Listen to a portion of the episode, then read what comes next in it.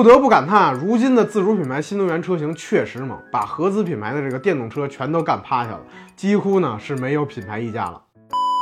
前几天呢，全新一代宝马五系电动版车型呢，也就是宝马 i 五呢，正式上市了啊。新车按配置不同呢，一共有五个车型啊，售价区间呢是四十三点九九至六十三点九九万元啊。剔除了进口的这个高性能版 M 六零车型以外呢，啊，其实售价呢也就是四十五万元左右。这个价格呢，和自主品牌的这个智己 L 七啊、啊蔚来 ET 七等呢，其实也都差不多。区别呢，就是咱们的这个自主品牌车型呢，电机反而是功率更大啊，配科技配置更高啊，相比合资品牌呢更有性价比，呃，但两者的价格其实已经啊大差不差了，这在燃油车时代呢是想都不敢想。你有病，你有病。关于宝马 i 五的这个外观跟内饰设计呢，其实我觉得不用太多介绍了啊，基本上跟燃油车呢没有太大区别。相比一般的电动车而言呢，其实少了几分科技感啊，基本上是浓浓的这个燃油风啊。到底是好是坏呢？其实是萝卜青菜各有所爱。动力方面呢，啊，国产的三五 L 车型采用了二百一十千瓦功率的这个后置电机，百公里加速呢六点七秒啊，电池呢为七十九点零五千瓦时的这个三元锂电池。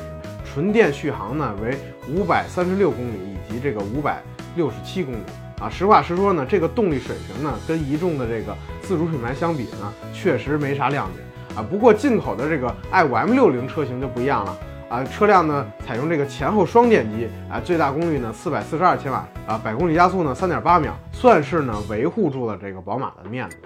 充电方面呢，新车在宝马的自己的这个超级充电站呢，可以实现最大二百千瓦的这个充电功率，仅需三十二分钟呢，就可以把电池从百分之十充到百分之八十。但目前全国大约只有五十个充电站啊，覆盖十七个城市，所以呢，整体的这个建设进度呢，还是略有缓慢。那么这五款车型应该怎么选择呢？猫爸则认为，如果你是特别喜欢 i 五，又不差钱儿，还追求高性能啊，那可以考虑这个六十三点九九万元的这个进口版 M 六零车型啊。普通的这个消费者还是踏踏实实的看国产车型。我个人认为呢，呃，四十六点五九万元的这个高配版车型就非常的不错啊。相比低配版呢，虽然贵了二点六万元，但多出了这个三百六十度全景影像啊，遥控泊车、循迹倒车啊，无钥匙进入啊，前排座椅通风、哈曼卡顿音响等这些配置，还是非常的值的。